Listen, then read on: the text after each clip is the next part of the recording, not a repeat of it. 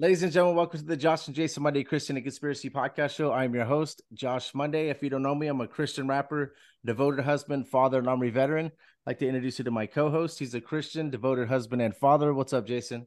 Good morning. What's up, everybody? What's up, Jessie? How you doing? Morning. Let's get this underway, Josh. Yeah, so we have a very special guest. I want to thank Michael Fisher. I appreciate you, sending me the information over. Jessie Czebotar is coming on, and her website is kingdomlivingwithjessie.com. She has three books: His Kingdom Comes in Power, The Anointing Overflows, 5 Minutes of Grief with God. And then she also has some amazing classes that you guys need to check out on her website. One of the classes is Foundations of Kingdom Living. The other one is Rise of the Righteous and Beautifully Adorned. Jessie, how you doing today? Great. Yeah, good to be here. I'm glad I didn't butcher any of those. Awesome. You did amazing. Thank God. God is great. All right. So Jessie's going to have an amazing show today. I think you specialize in a few things. And I think, didn't you have another thing that you wanted to promote? Maybe you have some conference that's going on? Yeah, I have an event coming up. It's the Beautifully Adorned Workshop. Basically in that, it's all about coming to that place where we're healing ourselves spiritually, physically. The healing process is not something really we can do on our own. We can try, but if we really want healing, it's something we need to walk through with the Lord. So we look at, some different tools, techniques that are taught through scripture, and kind of help you facilitate walking through that healing journey with the Lord. So that's going to be August 10th through the 12th up in Maine. And tickets are available on my website, kingdomlivingwithjessie.com. And also, did you do a conference with Gary Wayne as well? I did, yes. So that's awesome. With my show with my co-host, George Iceman. And that's with the Reveal Report. And we were just down in Florida a couple months back with Gary Wayne. And that was amazing.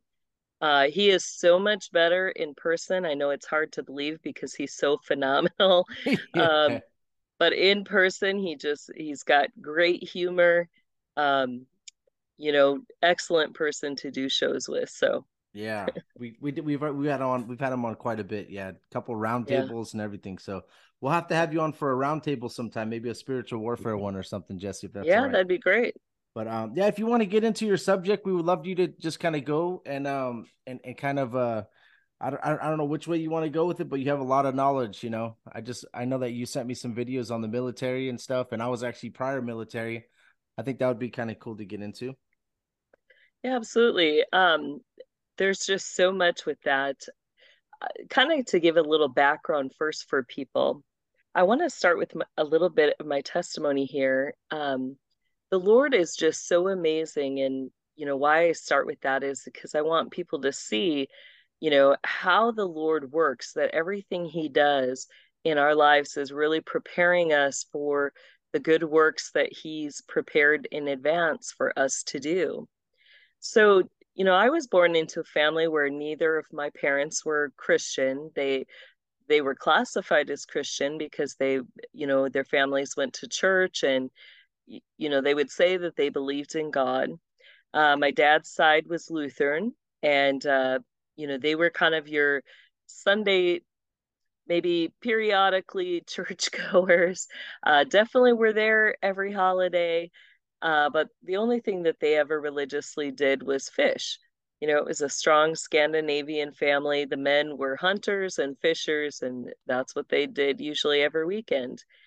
My mom's side were devout Catholics and, went to mass daily and prayed, and everything in that side of the family looked, like your perfect, normal, average family.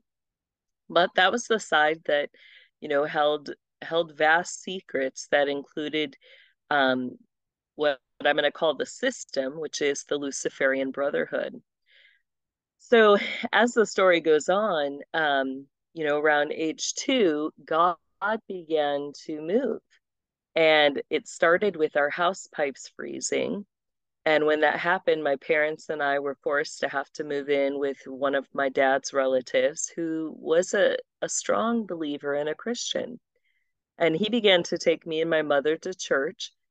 And I can remember my first time there that, you know, I was the only little one in the nursery. And I remember this little Mexican woman named Lily. And she, you know, was not one to water down the gospel or, you know, make it child friendly because I was just 2 years old. She literally, you know, sat me down in her lap, put the Bible across our laps, and started to read to me from the book of John. And I can remember my heart leapt. I was so excited to hear the words out of, you know, John chapter 1. And I remember the feeling, you know, like I knew it was true. And I left there, you know, proclaiming to everybody, get ready. Jesus is coming. He's coming. So, you know, that first year, I ended up getting a lot of, you know, training. Lily would teach me Bible songs, all these little things that went into my toolbox for what was coming next. And, you know, that was all that I had, you know, even though it was, you know, I'll say not well defined. You know, I just had the straight word of God, and I had little Bible songs. And at age 3, I asked the Lord Jesus Christ into my heart. And, you know, my mom was the first, and, you know, then came home and she said, would you like to ask Jesus into your heart? And I said, yes. So at age 3, I became a little Christian. And at age 4.5, a year and a half later, my training in the Luciferian Brotherhood occult began. And, you know, it was very multifaceted. And I like to describe, you know, this occult as a system because that's what it is. For all these generations, you know, they try to get away with making it look like a multifaceted religious, you know, organizations that are separate, including secret societies, but really it's all, you know, one system. And if anything, you know, you can get off my website and from my testimonies, I speak on multiple shows a week. I really want people to understand how this system works and operates. Now, my family was the top of the system. If you can imagine a triangle, at the very, very top of that triangle, you have the 5 Mothers of Darkness. That was who my relatives were. In fact, the relative whose position that I was chosen to be trained for to succeed, she was the Queen Mother of Darkness. And their job in the system is pretty much to run the system, to ensure that it keeps going. They choose people for certain positions at the higher levels. They're also going to make decisions about who's considered a hierarchy child in the system. That's going to be a child that, you know, is chosen to take a position, whether high or low, that's going to keep that system going.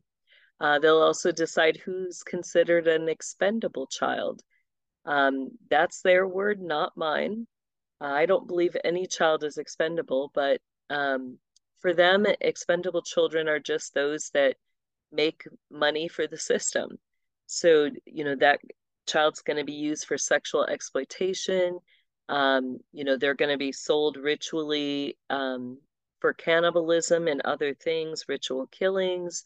They're going to be made into diamonds, and then their remains after the diamond are going to be sold as filler to our pharmacia or to our food company. So they make a lot of profit off of those that they consider expendable. How does that look? I remember as a child, you know, being taken to the Frank Lloyd Wright houses, and it would look like it was going to be a school tour. But, you know, we would show up with teachers and helpers for those teachers who usually were the Mothers of Darkness. So just these little old ladies. And as we would, you know, be standing in lines, The mothers simply would walk past the rows of children and they would either nod their head, meaning that child was hierarchy, or they would hold up a finger, which told whoever was being the teacher that that was an expendable child. So within just a matter of seconds, just walking past a school line, they would decide the fate of that child. So as we go back to that triangle, underneath the Mothers of Darkness, you have what we call the Satanic or the Druidic Council. That's also known by other names that you may recognize, like the Global Alliance, the Global Federation, the World Governing Council. So they're kind of the CEOs or the board of directors for this system. And you know, their job is to oversee a quadrant, whether that's within the United States or internationally. So they'll be assigned to, you know, north, south, east, or west quadrant. And they're going to get the mother's orders that come straight from Lucifer. And then their job is to make sure in their quadrant that those things happen, and that the system is running like it's supposed to in that quadrant. Now, with that Satanic Council, you also have what's called the lower chambers, which is the General Council, which consists of about 300 seats. Then you also have the special chambers, which are going to be special councils, like the Council of 21, the Council of 13, the Council of 7. So they're going to oversee specific matters within the quadrants that need to be addressed. Underneath the Druidic Council, you have a group of individuals called the Grand High Priest or Grand High Priestesses. So these are individuals that, again, they're going to, you know, they're kind of like the department managers. They're going to kind of see the whole organization within the quadrants.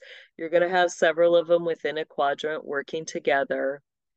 Usually they're going to have a title or be connected to, especially if they're male, the Knights of Pythias.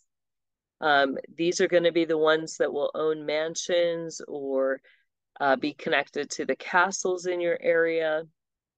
And their job is going to be to host the special ritual events. They're going to rotate within that quadrant. So, you know, 4 times a year, they're required to host the satanic rituals. And again, that's going to rotate among the grand high priests or priestesses in those areas.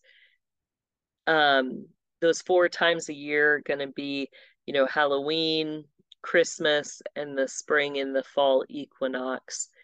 They can do more, but those are the 4 that usually will always be attended. So with that, those grand high priests, they're going to oversee the high priest and priestesses in the area.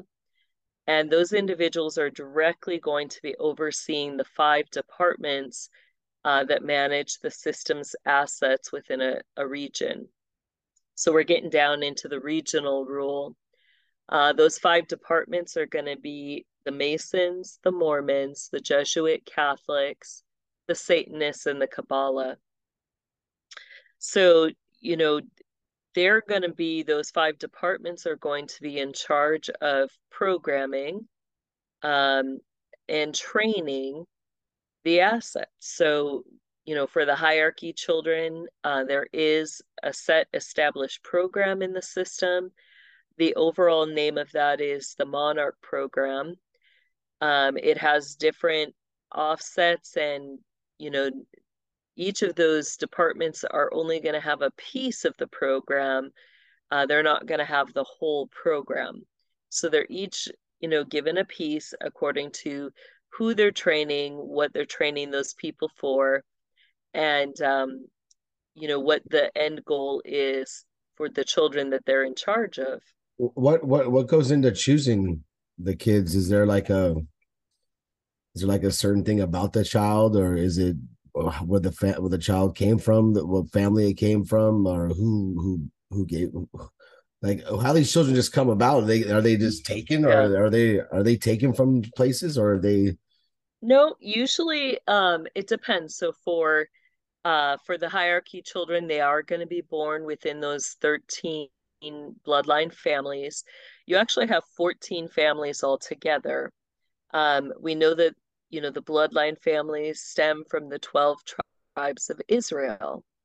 The Lord gave Joseph a double portion with both his sons, Ephraim and Manasseh. So that's how you get 13 bloodlines. But the 14th stems from Abraham's first son, Ishmael. And that line is kept the purest, and that's known as the Muslim Brotherhood. So children are born into one of those families, and then how they're selected is by their spiritual gifts and abilities. And some of these children are bred through the systems breeder programs to have, you know, certain gifts. The system's going to be looking for the high level spiritual gifts like prophecy, you know, apostles, revelations, understanding, knowledge. Those are the higher gifts that they're going to look for. And what they want as well is, you know, really what the agenda for the system is that, you know, it's never changed since biblical times when Lucifer was cast out of heaven, because he wanted to be God. So that's still his agenda. It, you know, he wants to get all of the spiritual gates open. He wants to get his demonic army that is inhabited in human hosts through those spiritual gates into heaven. And he believes that he can usurp the throne of God. So that's kind of the agenda. So, you know, the children, as they're selected, the goal in the programming and the training is to connect them to demonic spirits who they're going to host, and they can have more than one, you know, and with that demonic connection, both angels, because demons are fallen angels, and humans have spiritual gifts. They have things that God created them for. They have things that they're able to do, things that they specialize in. So, you know, they're looking at what are those demonic spirits, spiritual gifts. And when you combine, you know, that spirit in a human host, it will amplify whatever gifts or abilities that child has. So that's how they make their connections. Okay, quick question. So I heard you say that that demons are fallen angels. I've heard a lot of people say that. So I was just asking. Some people say they're like disembodied spirits of the Nephilim, stuff like that. That fallen angels are separate from demons. So, but I heard a lot of pastors say exactly what you said, that demons are fallen angels. But since you've been kind of through this, maybe you'd have a better understanding of it. Because that's only in the book of Enoch, the whole, you know, that the disembodied spirits of the Nephilim are the demons, and then fallen angels are separate. So I study that sometimes, but the thing is, when I see like a fallen angel, and I don't want to switch you off subject because I know it's, but like I've seen angels in the Bible that like one angel could kill 185,000 men, you know. So that's it, that I'd have to have a separate show on that with you, because I don't want to get you off subject. So I feel like if a fallen angel was actually in a human, it's like, I think a demon is like, it seems like they have less power. A fallen angel seems like it would have, you know, I don't know if maybe they stripped their Okatarian when they did come down, and maybe they lost all that power, or I'm not sure how that works. And we don't know because the Bible doesn't tell us, but I'll let you keep going. But that's it does tell us actually. And you could tell me that, because I that's an interesting study. Yeah. But, so it talks about the fall of the angels, and you know, tells us that a third fell with Lucifer and were cast out. Now, out of that third, it kind of separates into groups where it says that some of those were so wicked and evil that the Lord chained them into the lower realms. Mm-hmm. So they're chained there till the day of judgment. Others, which were considered unclean spirits, were allowed to roam.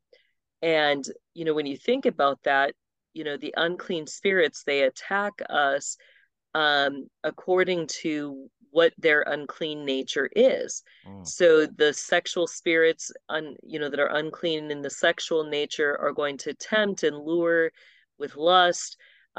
You've got the others that are going to tempt you to be prideful.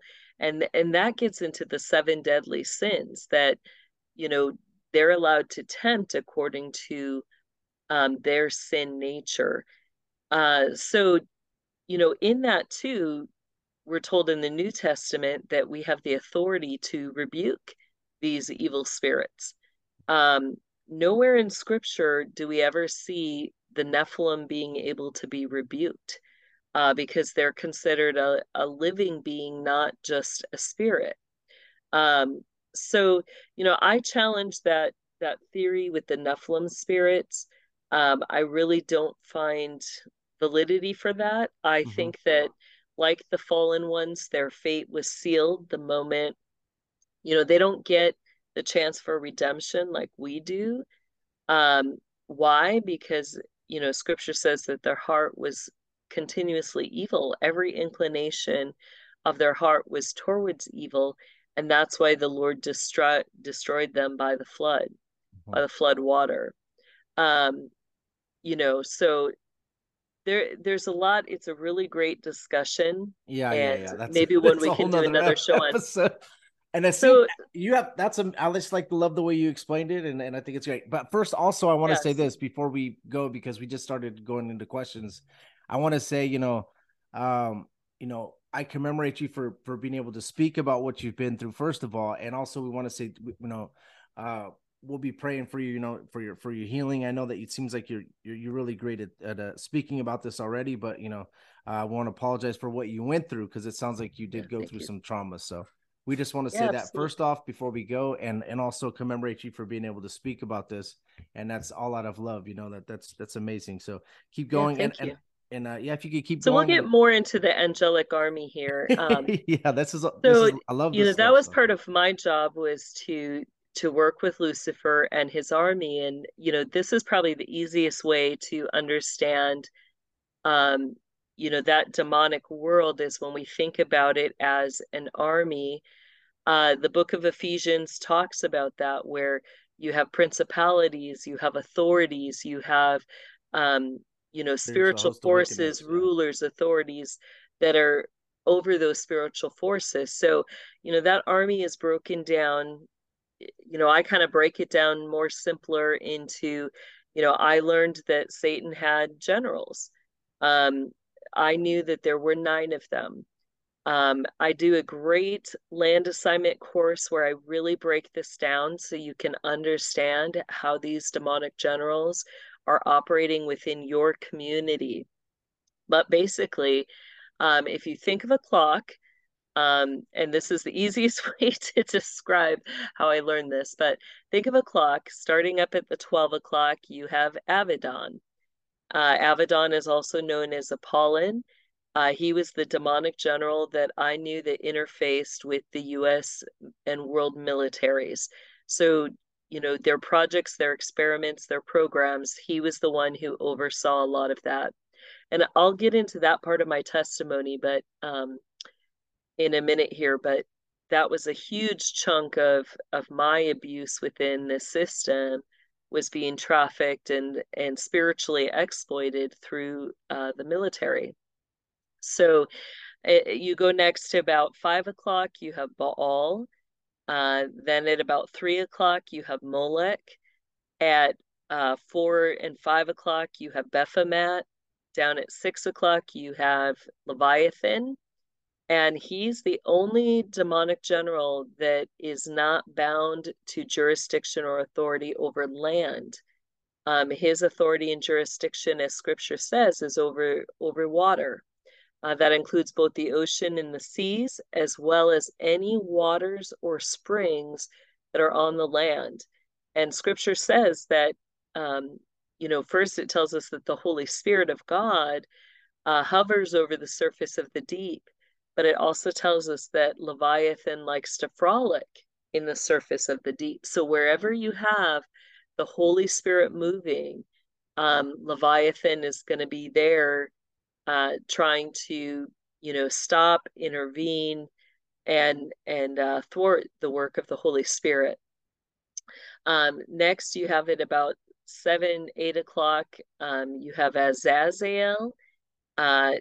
He, unlike the others, he is chained, but not to the lower realm. Scripture tells us that Azazel is chained to the Euphrates River. Then at about 9 o'clock, you have Thoth, and that's Thoth.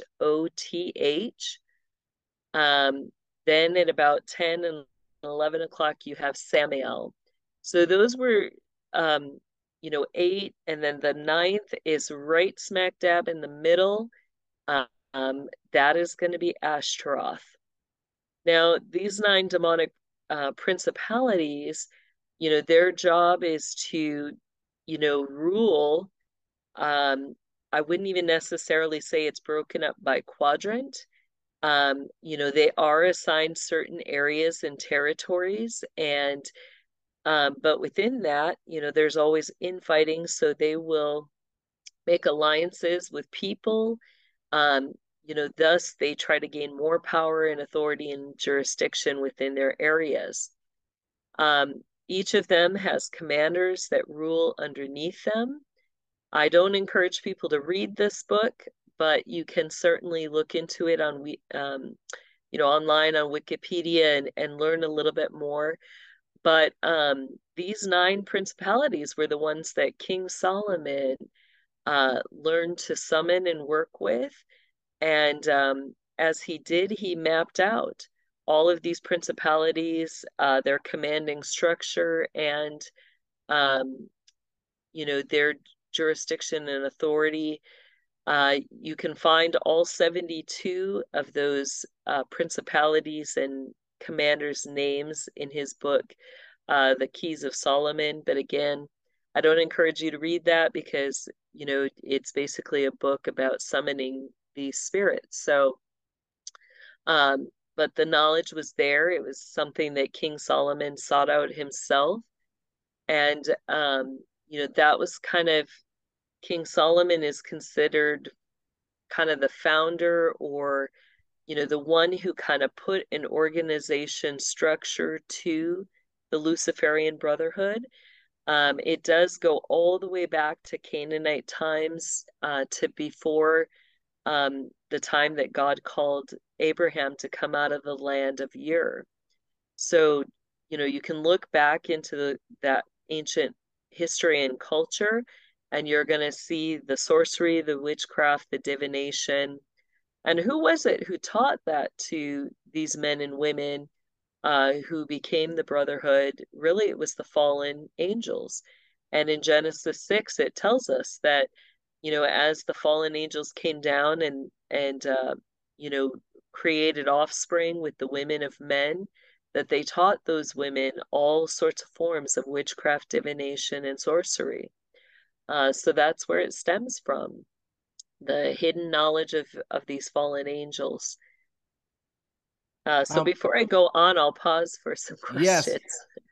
No, I'm just kidding. There's so much information packed in all that stuff you said. So do you believe that, well, let me ask you, because you probably would know, can Satan come down in the form of a human and speak to these people since I know the angels can usually, when they come down, they have a form of a human, or a human body. Do you believe Satan can do that? That's first question. And are the 9 generals, are those coming down in the form of human as well, or are this just all spiritual? It is both. You do have Lucifer, Satan, taking on different forms. I witnessed him take on 4 different forms in my childhood times. One of them is as scripture says, he's very alluring, very beautiful. So that's, If he takes a human form, usually it is that form as the very alluring, beautiful man. He's got one where he looks golden and blonde, but he has another where he looks darker, with dark hair and stuff. Then in that one too, he also has a shadow form, which is the easiest way to kind of describe it, where it looks human, but it looks like a shadow and looks like he's got some scaly armor on. And then he has his dragon form, which is just this massive dragon that he appears as. Now, with the generals, I did witness some of them in physical form as well. My experience, I had ones like Baal and Molech, who appeared more as standing bull type like creatures. Thoth was more like an ogre. I guess that's the best way to describe him, kind of this big, bulky ogre, very big. Ashtaroth, my experience of her was, and that was one that they tried to link and connect me to. That ritual happened at Neuschwanstein in Germany at the castle there. And, as they brought her through the summoning circle, she looked like this, thin female mummy with hanging flesh. Mm. And she crawls super fast. And I was just like, oh, heck no. It's like, and the only tool now, and I want people to remember this because so many people are afraid of spiritual warfare. They say, oh, well, we can cast out demons, but that's only I call them the little chicken demons, because when you get the unclean spirits, you usually get them in hordes like chickens, and they will all flock around you and oppress and hoard you until you fall into sin. And people think they can only, cast out those spirits. But, as a child, when Ashtaroth came at me, the only tool I had at that time that I could even think of was my little Bible songs. And I stood up in that summoning circle and I began to stomp, the B-I-B-L-E. Yes, that's the book for me. I stand alone on the word of God, the B-I-B-L-E. And with that song, she had to go back down into the ground and could not harm me in any way. So if as a child, if I could take on one of the major principalities with a Bible song, think about the authority that God has given us as adults. And really, that's the authority that I long to teach people how to use. And that's what all of my courses, my books are about, is walking and living in that authority that Jesus Christ has secured for us, by his death and his resurrection. Wow. That's awesome. And then I was going to ask you, so which side of the family was was it both sides of your family, or like, because you said that, I know you said that one side was Catholic, one side was Lutheran. So was it your father and mother both that were involved? Both. In the active side was my mother's side. The Catholic side. Interesting. Yeah. But generationally, the bloodline I did find goes into my father's side as well. Okay. So we had that. And then you said the Masons, the Mormons, the Jesuits. There was two more I didn't get. And I could probably... the Satanists and the Kabbalah. Okay.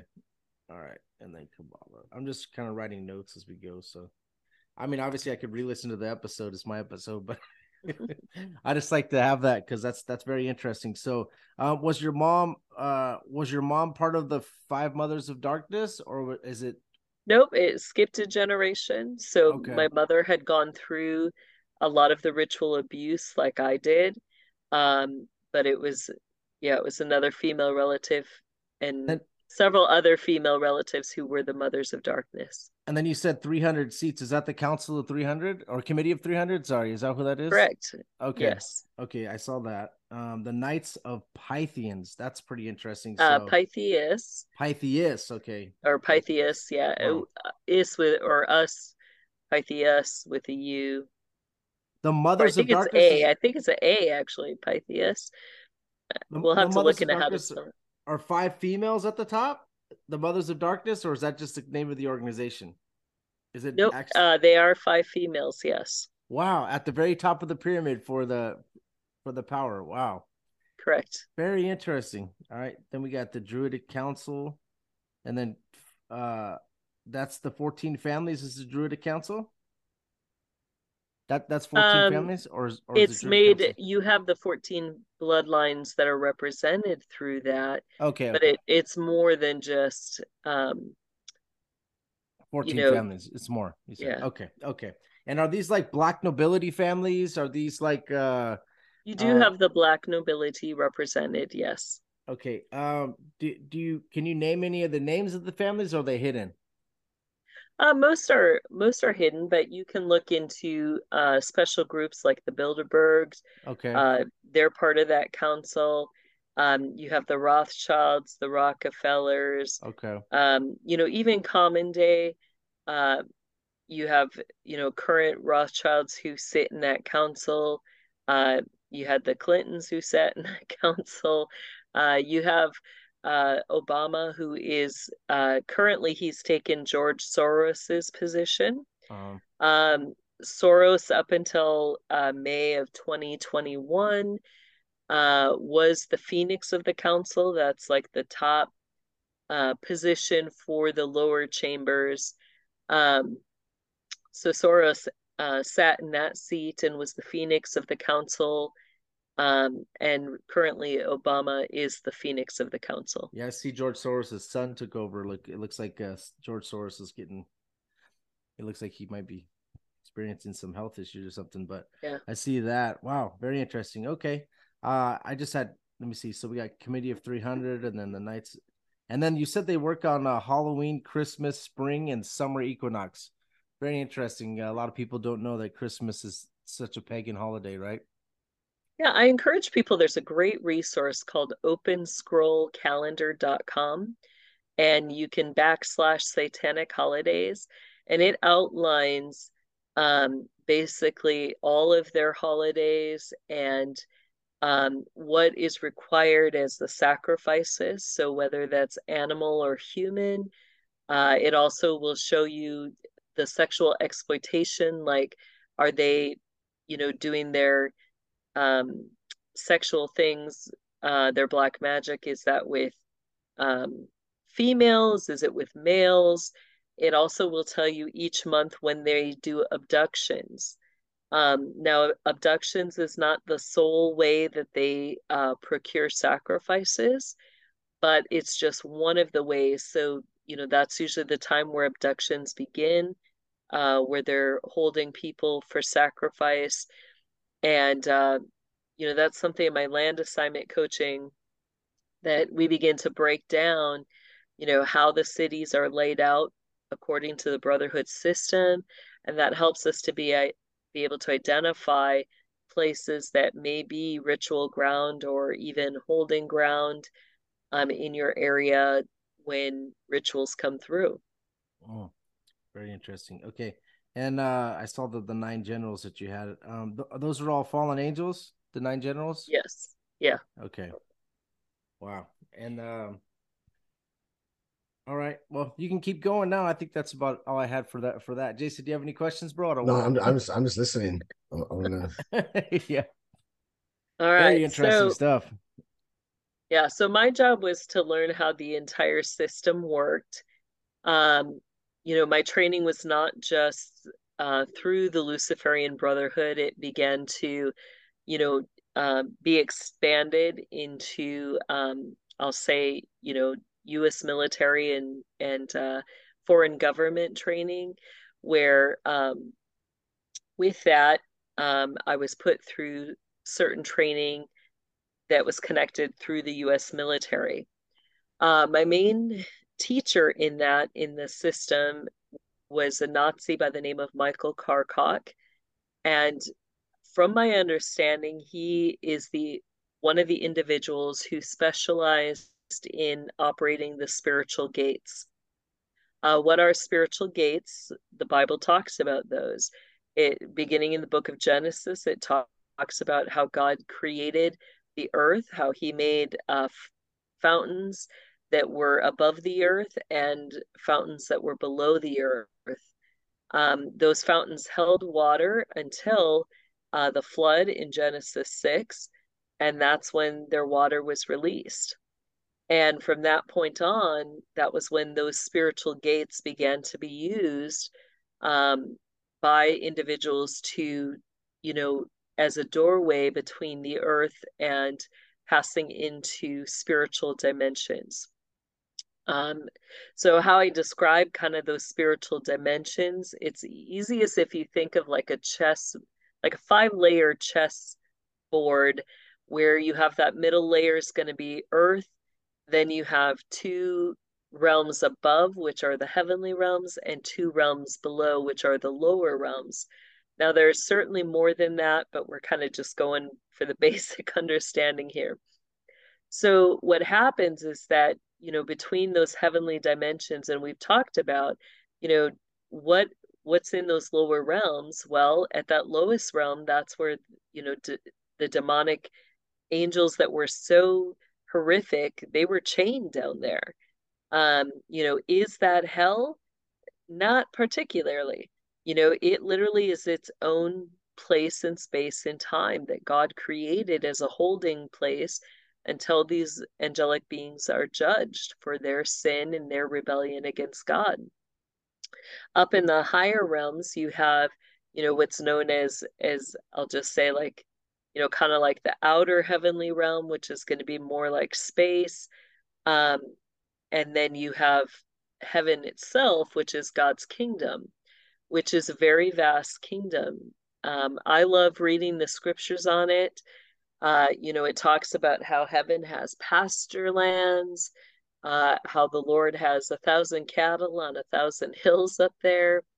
You know, you've got this vast kingdom. You also have his, you know, his house and his courts, and everything that, you know, we see in scripture, God told Moses was a replica of what's in heaven. So, you know, we have God's temple where, you know, he's worshiped. We also have his courts where he sits and judges the earth and the people on the earth, as well as these fallen angels. So that's what you have in the higher realms. Now, how the spiritual gates operate, I really get into a lot of detail into all of this in my course, The Foundations of Kingdom Living. So I break down exactly, you know, what is the kingdom of God? What does it look like? What is the enemy's kingdom? What does that look like? How do they use these spiritual gates? You know, from my understanding, you've got kind of 3 tiers of spiritual gates. You have what I call the major or the large gates. You have 7 of those. They are connected to the 7 continents, and those are the biggest ones, and they work vertically, where, you know, you're able to go into use them to go into the heavenly realms. You're also able to go into the lower realms with them.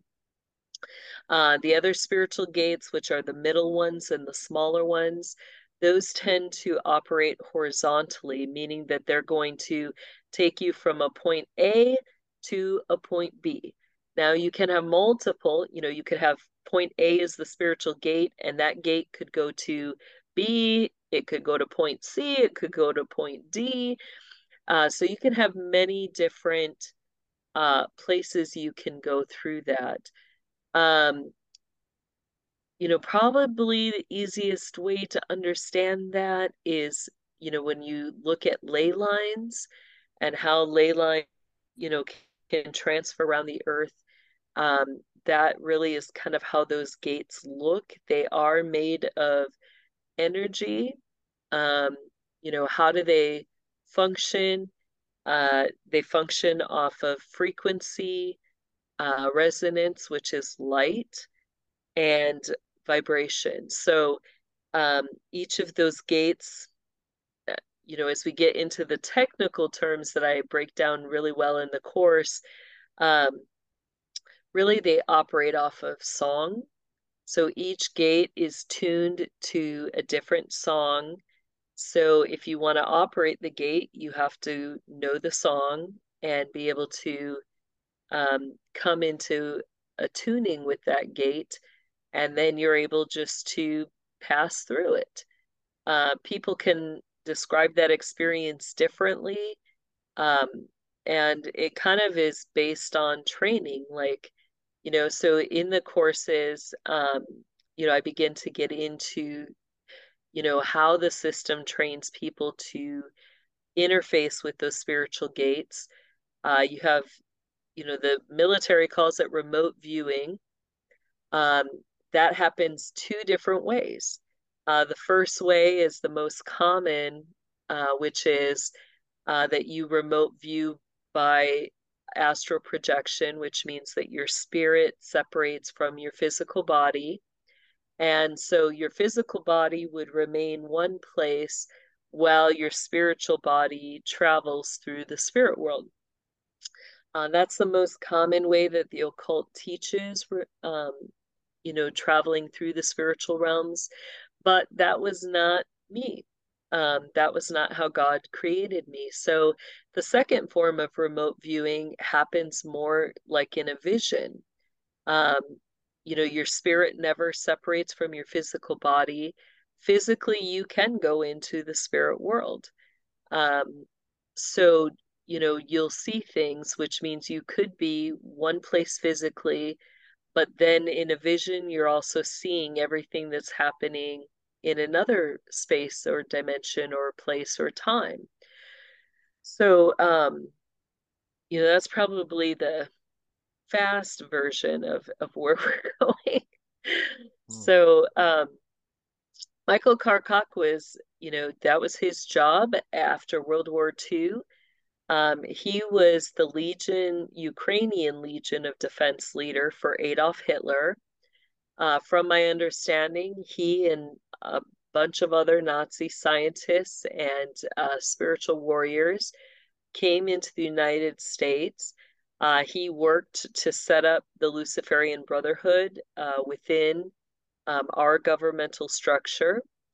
The two people that he trained was one, Michael Aquino, who was a colonel with the U.S. military for the Department of Defense. The Temple of Set. Yeah, Temple. Yep. We did a I don't know if you remember, Jason, we did a show on that gentleman. Yeah. Yeah, so Michael Aquino was in charge of all the Brotherhood programs and training that were operating through the Western quadrants, both internationally as well as in the United States. And the second person he trained was John Brennan, the head of our Central Intelligence. His job was to be in charge of all the programs that were run for the Eastern quadrants. So, you know, those individuals then began to do my training within the military. It also included several of, I'll say, a couple other children. So one of the children, I'll just call him my training partner, was a little boy my age. He was Michael Karkoc's grandson. And he was the main person assigned to me as my protector in the system. Michael Karkoc's specialty was defense magic. And I believe really he headed up, you know, the Brotherhood protector programs, which is why, you know, he came and taught what his specialty was here in the United States, which included defense magic and operating the spiritual gates. So another child is, I guess you had several other children. So, you know, my circle groups is what they would be called, started where there were, you know, we had a larger circle group of about 5 children. And then we had a smaller one, which consisted of 3. Now with that one of 3, we started in our first program or project, which was the Looking Glass. So with the Looking Glass, you know, you interface with the spiritual gates, you begin to learn how they work, how they operate, you begin to listen for, you know, their songs and be able to identify, you know, how to open each gate. In that also, you're going to be using your spiritual gift of seeing through visions and revelations. And, you know, you're going to interface with the spirit world, and you're going to receive visions and see things. And so after, you know, each segment or episode of that, they would have scientists that would take what is called biofeedback, where they're going to ask you questions. They're going to write down everything, you know, according to your spiritual senses. What did you see? What did you hear? What did you feel? What did you taste? You know, what was said? What happened? So they begin to write down and document everything that these children are experiencing in the spirit world. Now, what's interesting, though, is that all three children perceive differently, and they choose your groups based on this perception. So one child will always see the end picture, meaning that, you know, they're going to have visions of end time events, things that are going to unfold but haven't yet happened.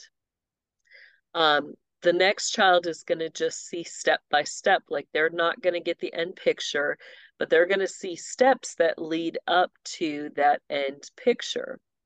The third child is going to see steps that lead up to that end picture, but they're also going to see the consequences that come with those steps.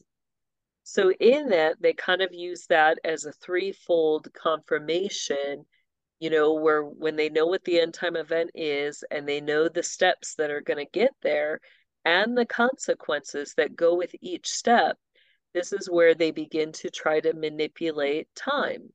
You know, where do they need to step in? Where does something different need to happen, so that if they don't want that end time event to, you know, unfold, what can they do so that it's maybe changed? So that's their whole purpose in using the children in these projects, is so that they can try to control time. Now in this, what's interesting is that, you know, in all the years that they've been doing this, and I believe really it started back around the early 1960s. So you have kind of that several generations from the 60s through, you know, past my time through current day, where they've been doing this documentation. What's interesting is that everything stops. None of the children have ever seen beyond the year 2024, which is why the system believes that that is when, you know, the Lord is going to come, because they're not allowed to manipulate time or change events or seasons beyond 2024. And that is when, you know, the book of Revelations fully starts to unfold. And, you know, they cannot change the hand of God. What God has already said will happen in those last days. So that's interesting. Mm-hmm. So after we went through, let's pause there before I go into the next projects. Okay. If you guys had any questions. So you were saying that after the flood, so during the flood, they said that God said that the heavens were open, then the fountains of the deep, and then also it said it rained for 40 days and 40 nights, and then he said he closed the heavens. Now, I don't want to get into too much craziness, but so he closed the is that what you're talking about? Like when the heavens were open, that those are portals? Yes, and that originally they held water, so they released the water. So okay. Now they're just, they are currently closed. Yeah. But they can be opened and closed. Okay. I was curious about that. All right. And then there was so much there that you were packed in. So the whole time, are you saved when this is going on? Because you... Yeah, I was saved at age 3. Yeah, that's what I'm saying. So the whole time you were saved, so they were trying to do stuff to you and have you do stuff that yeah, you I had were, to participate in the name of Jesus. Kind and... of. How old were you at this when this was happening? Like this is just my training started at age 4.5 and went through age 10. Okay. By age 10, I was fully trained to step into my position within the system as a Mother of Darkness. Wow. Wow. Okay. Dang. Yeah. So, all right, and then you can keep going. Jason, do you have any questions? This is interesting. I'm listening to go on. That's yeah, fine. Me too. Yeah. Okay, go ahead. So the next project or program was called. The first one you had Looking Glass. Yeah. The second one were the Star Wars Now projects, which were under the original Stargate projects. So with that, we were aligned with U.S. military generals who began to. Not only did we already knew how to, kind of work the gates, but they began to teach us how to use the gates for travel into the spirit world. Also, different operational things that were related to the Department of Defense. So we began to, really become operational with those spiritual gates. The third project then is the Voice of God project, and that one focused also on the operational aspects of utilizing those spiritual gates, dimensions for the Department of Defense and for the intelligence communities. So, pretty big projects that people can begin to look into. I really, again, the foundation of Kingdom Living course, I break down and really begin to show you exactly how those work. Now in that, there was a lot of intense things in that training. The most important thing that I bring out is the fact that we have our U.S. military working with foreign militaries and governments to basically weaponize children. And, how are they making the weapons? Basically it's creating children that operate at the spiritual level that can direct energy. So the biggest day, I guess I'll just call it, for the Voice of God project was April 24th, 1984. And in that project, they had a huge weapons display where, many world leaders came. They were seeing, what can these children do with energy and how can they manipulate it? How can it be used as a weapon? And then they were buying, selling, and trading children based on those abilities and those gifts. So I was part of that weapons display. It included world leaders like Reagan.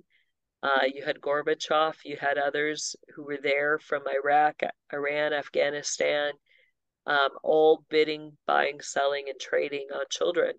Wow. So I would propose that this is really... the things that we see happening, it's not about nuclear. It's not about,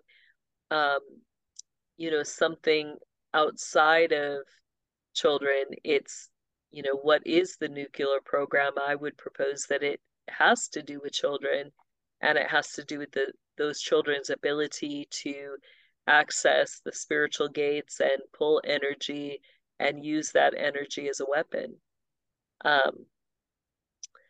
So we'll stop there if you have further questions. No, you can keep. Okay, do you feel like, is the New World Order like all working together? Like some of these wars that we're seeing, are they just staged and just happening just to make it seem like they're just like going against each other? It sounds like you said all the world leaders got together in 1984, that they're all getting together. They all have one plan and that they're all working towards, and it's not really like everybody's really beefing like they say, or what do you think? Right. You do have actual war, but you have two sides within the system. You have the dark side and you have the light side. The dark side is almost all the way taken down. You're still going to have some members. And what classifies them as dark, it's the type of magic that they're trained in. It's that dark Solomonic magic. They also will use blood sacrifice in their rituals to accomplish the end goals. So those are things that make it dark. everybody within the system, as you go through that training, at the basic levels, you're going to, learn the generalities of magic, and then you have to specialize. So you either specialize in dark, light, or gray, which means you're going to be a master of both. As you go through that, then, I would say that's going to kind of premise which orders in the system you're connected to, which secret societies. Because you have secret societies that specialize in dark versus light. So like Order of the Golden Dawn, they're going to focus more on light or white energy. Oh, yeah, okay. More light or white energy, which, they're going to get into the healing, the Reiki, different things like that. More of the New Age, higher enlightenment type stuff, versus the dark side. Where like Temple of Set, where, they're or going OTO? To use... What do you think, though? OTO is Order of the Golden Dawn. Oh, they're part of it. Yeah. I remember we did a show. Yeah, Order. Okay. Or Temple Orientis, which is Golden Dawn. Okay. So as they begin to pick their specialty orders, at the top of the system, you have three primary orders, which, the highest members are going to be a part of. So either you're part of the Order of the Phoenix, which Obama is part of that as the Phoenix of the Council. He's also part of the Order of the Phoenix. And then you have the Order of the Golden Dawn. And then at the very top, you have the Order of Melchizedek. It's, not the true priesthood, but that's what does Satan do? He takes everything and wants to twist and mock it. So you've got the false Order of Melchizedek, which, I'm part of all three of those orders, but primarily Golden Dawn and Order of Melchizedek is what I was classified as a child. So, so if you want to know more, this is a safe book to read, meaning it's just a reflection book in the system. So you're not going to have any demonic connections to it, but a good book so you can understand what they believe, is called The Initiates of the Flame by Manly P. Hall. Oh, yeah. And in that, he really breaks down the Order of Melchizedek and what that priesthood looks like within the system. He also gives signifiers. So one of them, he talks about how all the women, men, they're required to wear purple is the color that they're recognized by, and they'll be distinguished by pearls. So go back, especially through presidential inaugurations, which are rituals, and look at the women, what are the women wearing? Most of the time you will see purple and you'll see pearls. Why are they wearing that?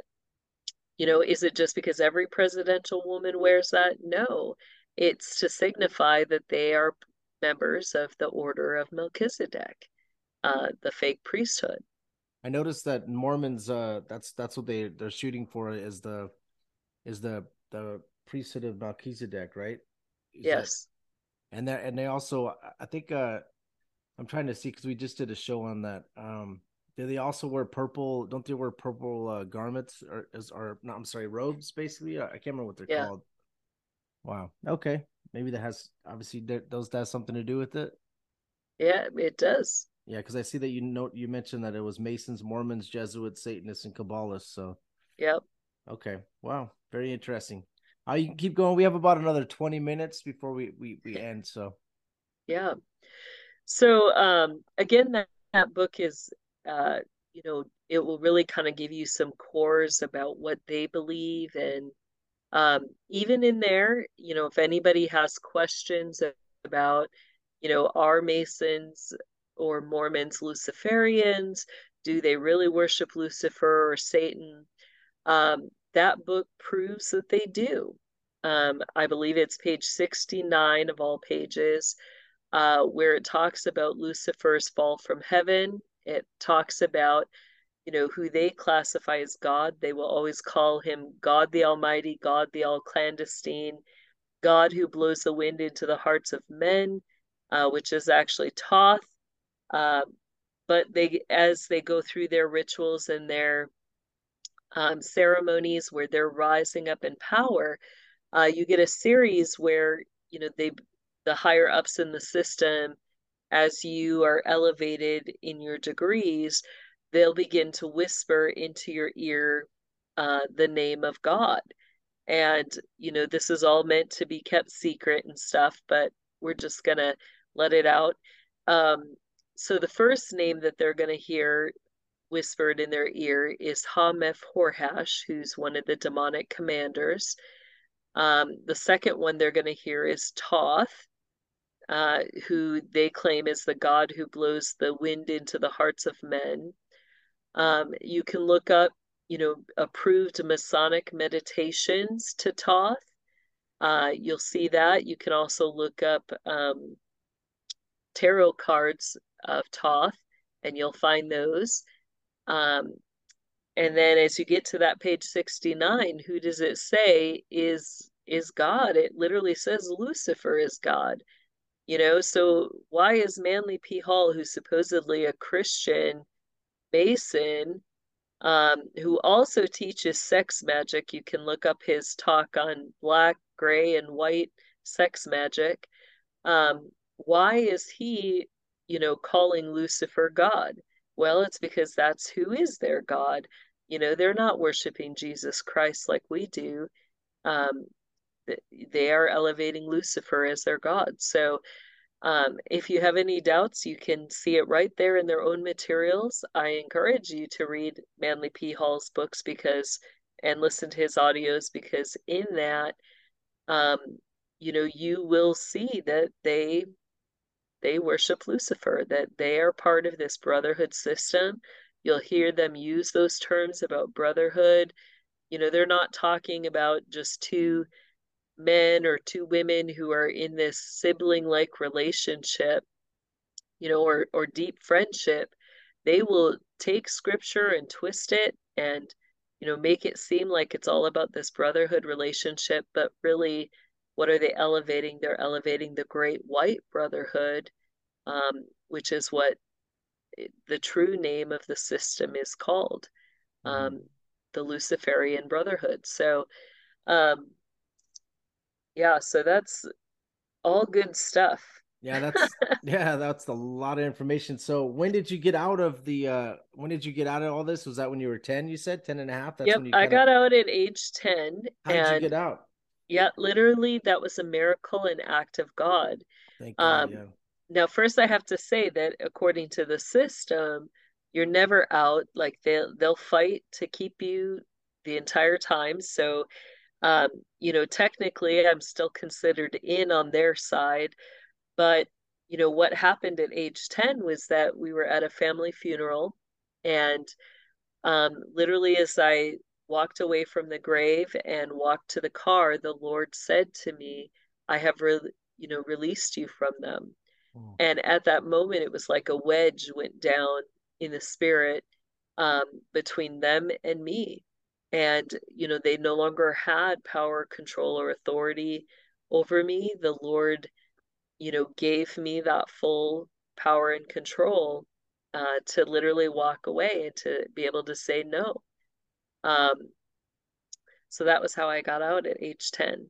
Oh. And it didn't mean that I didn't have warfare or major battles afterwards. I did. I went through a period of time. We actually lived not far from a witch's grove. So, you know, when I got out, I would have, you know, witches that would be attacking at night, you know, trying to pull me back in, trying to pull me into certain rituals. Jeez. And, you know, the real spiritual warfare began at age 10. And during that time, you know, I didn't have Christians that I could talk to about my childhood. Up until that point, anytime I tried to break the silence, you know, even whether it was a pastor, a teacher, you know, I would just get very few words out. Usually it was a sentence like, my family is in the occult, or, you know, my family kills babies. And immediately I would be shut off. Like, they wouldn't even ask, oh my gosh, like, what are you saying, kid? Are you okay? Like, you know, do we need to contact the police? I didn't get anything like that. I mean, immediately they would say things like, okay, stop lying, you know, get real. And this would come from pastors who preached that there was a devil, that there was spiritual warfare. So I had nobody to talk to. And the Lord, in his amazing way of working, simply gave me a church library. And one of the first books I found in that library was Corrie ten Boom's book. She was, you know, a Dutch Christian who had helped to hide Jews during World War II. And her family were put into the concentration camps because they were hiding Jews. And after, when she got out, she traveled the world preaching the gospel. So she was one of the people that the Lord used her books to really teach me about spiritual warfare. And then that library was filled with missionary books. So books by Isabel and John Kahn, Elizabeth Elliot, whose husband was killed in the Amazon with the other men who went with him. So all these missionaries the Lord used to raise me up and teach me how to overcome, yet also how to live. How do I live out my Christian faith? So. Wow. Yeah. Well, I'm glad that you're out now. There's a lot of, man, there's so much information that you have from, you know, as far as the pyramid of power and stuff. I've never heard of some of these things, you know. I've heard a lot of them, but not like the Motherhood of Darkness and Knights of Pythias, which I'll have to look up. Pythias, yeah. There's a lot of stuff that you came out with that was very amazing. We appreciate you coming on the show. Any last words for our audience? Like, what?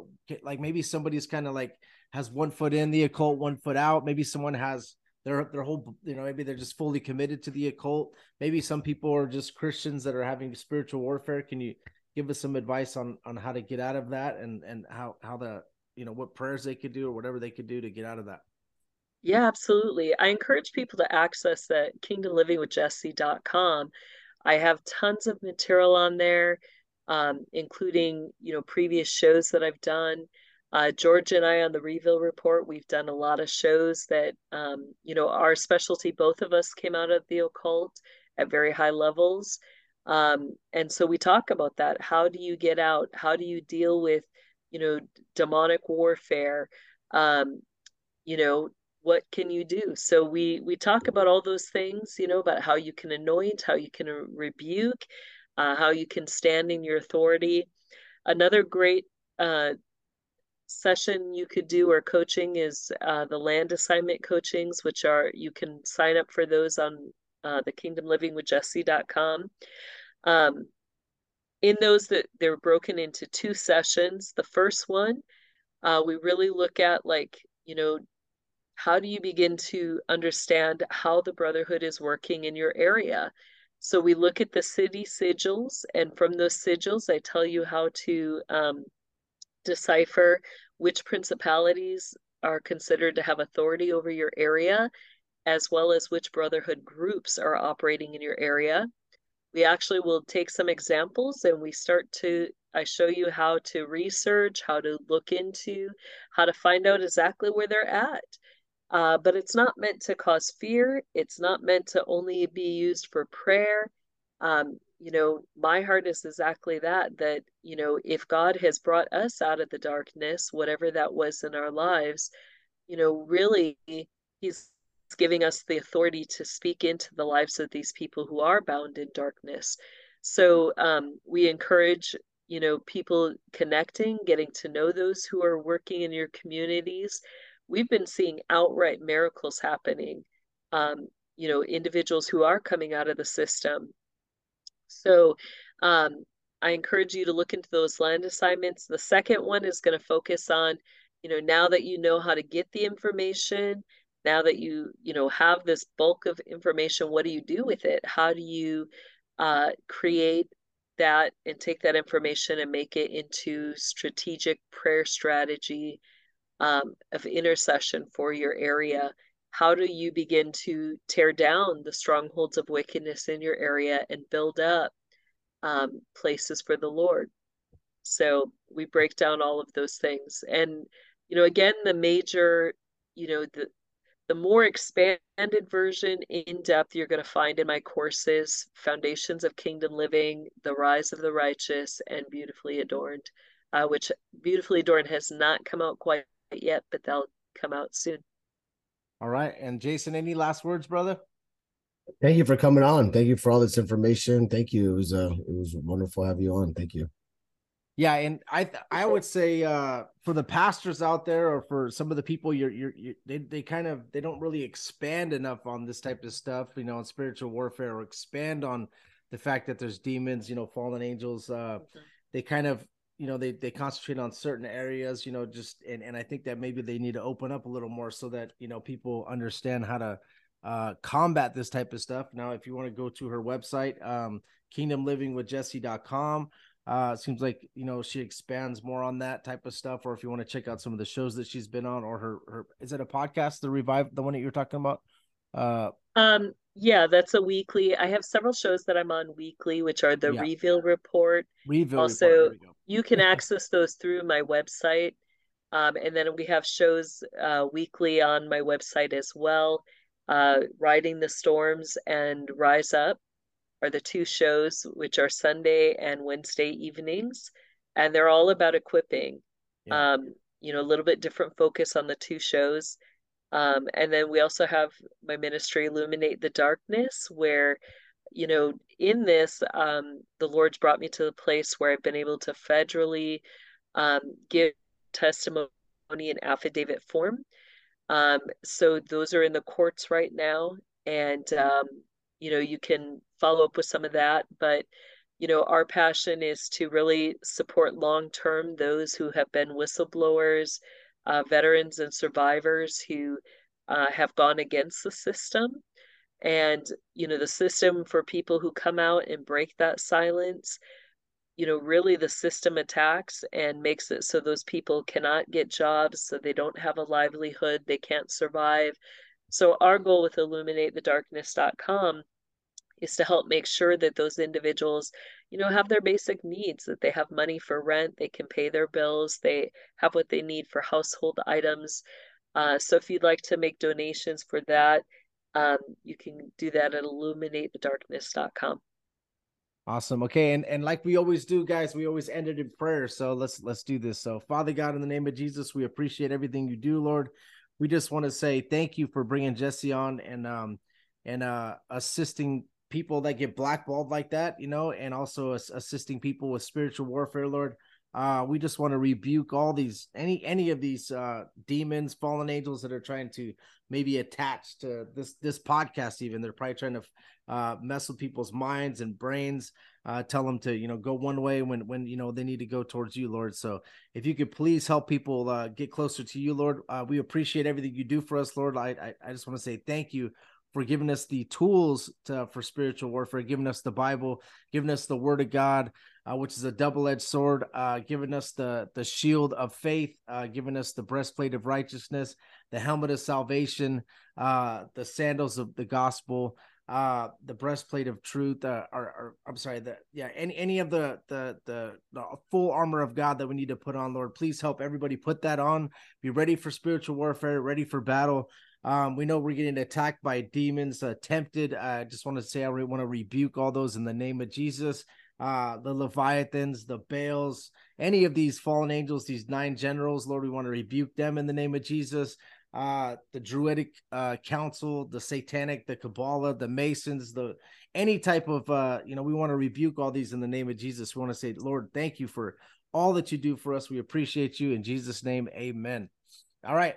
Jason, thank you. Amen. Jessie, thank you. If you guys could please share the podcast and also check out Jessie's show and all of the 3 books that she has, her website, kingdomlivingwithjessie.com. And also check out those courses if you want to try to get into Foundations of Kingdom Living, Rise of the Righteous, Beautifully Adorned. Thank you guys so much for listening. Please share the podcast. We love you. Amen.